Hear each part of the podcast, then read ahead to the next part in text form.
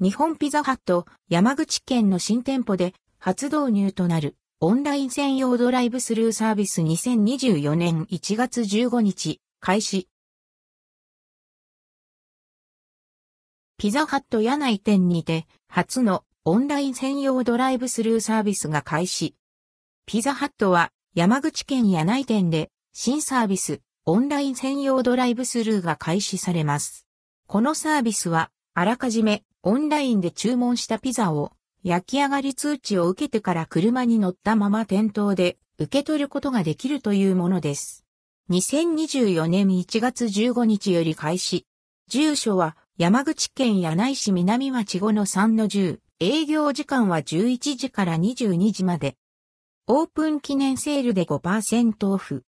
1月21日までの期間限定で、ピサハットアプリからの注文が全品5%オフになるセールも同時に開催されます。